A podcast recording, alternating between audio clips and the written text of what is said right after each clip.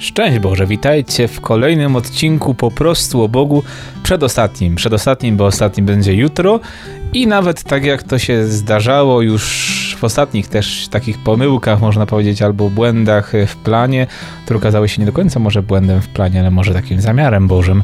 No bo właśnie, bo dzisiaj mamy temat yy, w Ducha Świętego, wierzę w du- co to znaczy wierzę w Ducha Świętego, jaką rolę w życiu Jezusa odgrywa Duch Święty i tematy związane z, właśnie z Duchem Świętym. No ale z tymi tematami też się wiążą tematy związane z Maryją, a właśnie y, Maryja w kontekście Ducha Świętego, jak on w niej działał, bo to była szczególna osoba, której działał Duch Święty. Mm, I tak się w sumie nawet cieszę teraz, jak na to patrzę, że to będzie na jutrzejszy dzień, czyli na święto Matki Kościoła, takie przedłużenie Zielonych Świątek, więc wszystko w sobie tak jak zawsze pasuje. E, wierzę w Ducha Świętego. Co to znaczy? Wierzyć w Ducha Świętego oznacza modlić się do Niego, tak samo jak się modli do Ojca i Syna. Oznacza to wiarę w to, że Duch Święty przychodzi do naszego serca, żebyśmy jako dzieci Boże poznali naszego Ojca w niebie. Poruszeni przez Ducha Świętego możemy zmieniać oblicze ziemi. Tak, e, czyli uznawanie mm, równości między Ojcem, Synem i Duchem Świętym, że Duch Święty nie jest jakoś tylko energią, siłą, że jest może jakimś takim mniejszym Bogiem, to, że go mniej znamy, to nie znaczy, że jest mniejszy. Y, chociaż może niektórzy znają dobrze Ducha Świętego.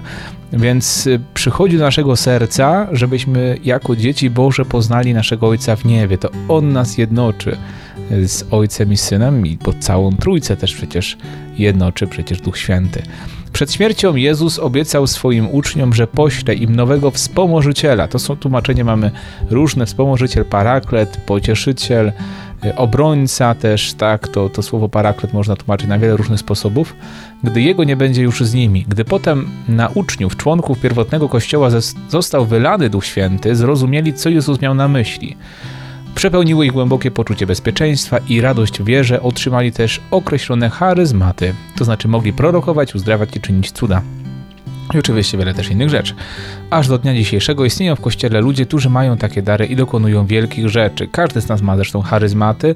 Tak naucza Kościół, że każdy w momencie chrztu świętego bierzmowania szczególnie też został obdarowany różnymi charyzmatami, które służą budowaniu Kościoła. To, że ktoś ma jakieś charyzmaty nie oznacza, że jest bardziej święty od innych. To tylko znak, że po prostu Pan mógł akurat tego człowieka wybrano narzędzie, a to też nie zawsze się musimy czym szczycić aż tak bardzo, że to my jesteśmy kimś niezwykłym, bo nas Pan Bóg wybrał. Często Pan Bóg wybiera to, co najlichsze, co najmniej dla ludzi tak po ludzku y, wartościowe, więc no właśnie, to nasze wybranie, nie musimy się tutaj uważać za nie wiadomo kogo, bo zostaliśmy wybrani przez Boga. Y, charyzmaty od greckiego charizma, powa, łaska, łaskawość, miłosierny dar takie są tłumaczenia tego słowa greckiego charizma, e, są łaskami Ducha Świętego bezpośrednio lub pośrednio służącymi Kościołowi. Mogą być proste i zwyczajne, jak i nadzwyczajne, dar języków, prorokowania, uzdrawiania.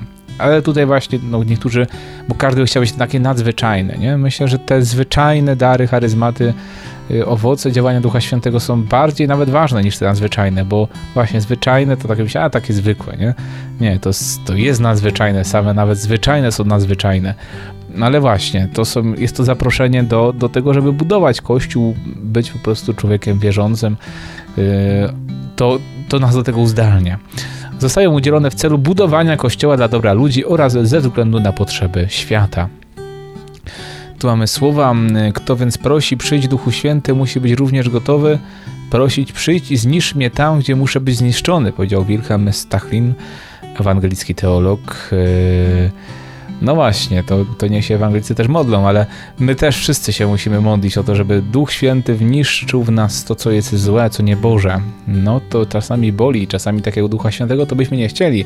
Tego, co takie szalala robi i, i fajerwerki, jest nam dobrze i miło, spoczynki, takie rzeczy, o ile się tego nie boimy, to jest nam wtedy błogo i tak dobrze, a taki Duch Święty, który nam pokazuje prawdę, no właśnie, przecież Duch Święty jest Duchem Prawdy, i przyszedł przekonać świat o grzechu, o sądzie, o sprawiedliwości Bożej. No więc właśnie, czy też takiego Ducha Świętego chcemy. Nie przyjęliście przecież ducha w niewoli, aby trwać w lęku, ale przyjęliście ducha, który czyni was dziećmi. W nim wołamy Abba Ojcze, powie święty Paweł w liście do Rzymian. Jaką rolę w życiu Jezusa e, odgrywa Duch Święty? To ważne pytanie. Jaka jest relacja tych osób boskich? Bez Ducha Świętego nie można zrozumieć Jezusa. Jak u nikogo innego w jego życiu uobecnił się Duch Boży, którego nazywamy Duchem Świętym. Duch Święty był tym, który powołał do życia Jezusa w łonie dziewicy Maryi. To pierwszy moment życia Jezusa. Potwierdził, że ten jest umiłowanym synem, prowadził go i napełniał życiem aż do końca. Na krzyżu Jezus oddał ducha. Po swoim zmartwychwstaniu, obdarzył swoich uczniów Duchem Świętym, tym samym, Jezus, duch, tym samym Duch Jezusa przyszedł na cały Kościół, jak nie posłał Ojciec, taki ja was posyłam, no bo jesteśmy przecież ciałem Chrystusa, mistycznym ciałem Chrystusa, to ten Duch też mieszka w nas, co mieszkał w Chrystusie. Więc Duch Święty całe życie Jezusa przepełniał, zwłaszcza publiczną działalność, ale od samego początku to, to właśnie Duch Święty sprawił, że Maryja poczęła w swoim łonie e, Jezusa, Jezusa właśnie, drugą osobę Trójcy Świętej. Bo jak się jednoczymy z Duchem Świętym, to właśnie przyjmujemy Słowo Boże, przyjmujemy Boga, który się nam udziela przez swoje Słowo i, i stajemy się ży, ży, pełni życia i życiodajni, płodni. Tak też, też pamiętacie, jak ktoś pamięta serię w objęciach matki, taka seria była na, na Ewangelii po katolicku, więc zachęcam, żeby tam wrócić i posłuchać. Dużo się tam można takich rzeczy dowiedzieć.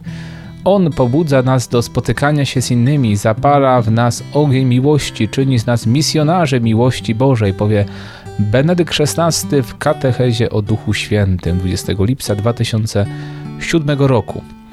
E, pod jakim imieniem, w jakich znakach ukazuje się Duch Święty? Tych, je, tych znaków, tych imion jest wiele. Mm, to przedostatni punkt dzisiaj, jaki sobie omówimy.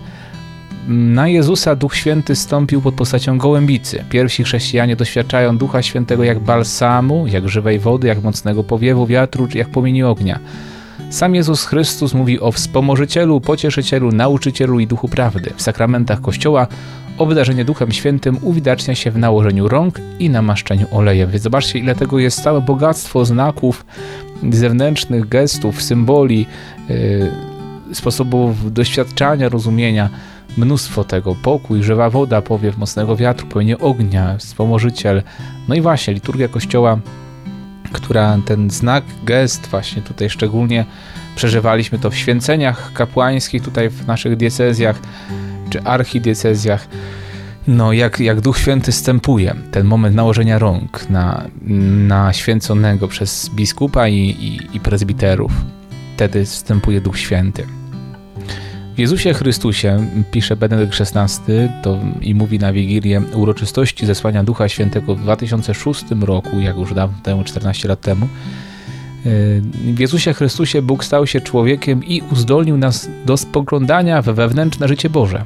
A tam oglądamy coś zupełnie nieoczekiwanego. Tajemniczy Bóg nie jest nieskończoną samotnością, jest wydarzeniem miłości. Bóg jako wydarzenie miłości. Zobaczcie, jakie piękne słowa. Benedykt miał kapitalny język dużo bardziej był zrozumiały niż Jan Paweł II. Tak się czasami pa papieża Benedykta mówi, że on taki był trudny język. Wcale nieprawda. Benedykt miał bardzo przejrzysty, kapitalny język, bardzo obrazowy. Zresztą to wielki syn duchowy świętego Augustyna, więc to, to by aż się prosiło. Więc dużo prościej niż Jan Paweł II pisał. Więc prze słowo. Bóg jest wydarzeniem miłości. Syn rozmawia z ojcem, a obaj są jednością w duchu, który tworzy atmosferę sprzyjającą obdarzaniu się i miłowaniu, co czyni z nich jednego, jedynego Boga. Kapitalne słowa, kapitalny Benedykt XVI, nasz autor katechizmu, który tutaj na Ewangelię po katolicku rozważamy już od dawien dawna y, na Facebooku, Instagramie, Spotify, YouTubie, gdziekolwiek chcecie, gdziekolwiek jesteście. Dalej, dalej, bo tutaj mamy ważne jeszcze rzeczy. Jeszcze jedno pytanie na dzisiaj, króciutkie.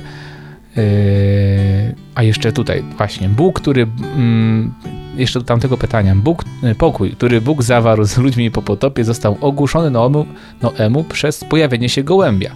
Starożytność pogańska posługiwała się również gołębiem jako symbolem miłości. Również pierwsi chrześcijanie natychmiast zrozumieli, dlaczego Duch Święty, uosobiona miłość Boża, stąpił w postaci gołębicy na Jezusa, kiedy ten kazał się ochrzcić w Jordanie. Dzisiaj gołąb jest powszechnie zwany symbolem pokoju i pojednania człowieka z Bogiem, ale wtedy przede wszystkim miłości.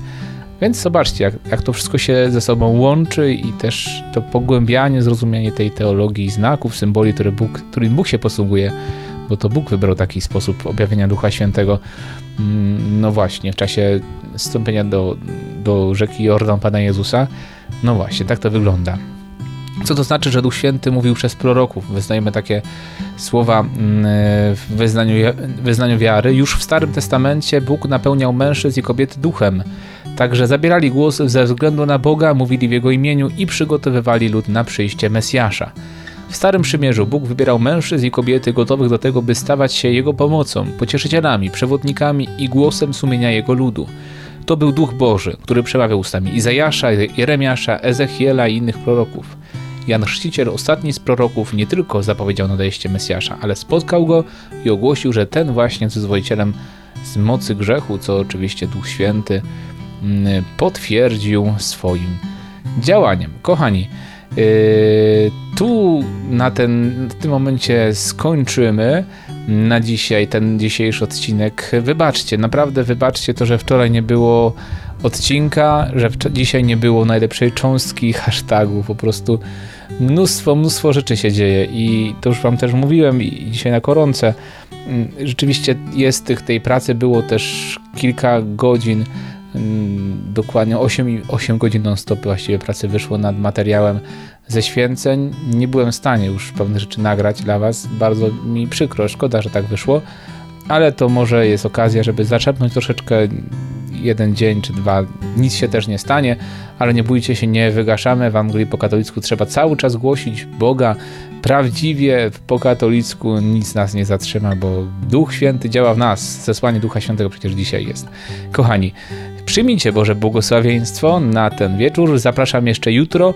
Taki odcinek, więc będzie jeszcze jeden spod lady. Już maj się skończył, ale to będzie jeszcze w ramach właśnie y, Matki Kościoła. 1 czerwca na Dzień Dziecka będzie odcinek no, niech Cię błogosławi Bóg Wszechmogący, Ojciec i Syn i Duch Święty.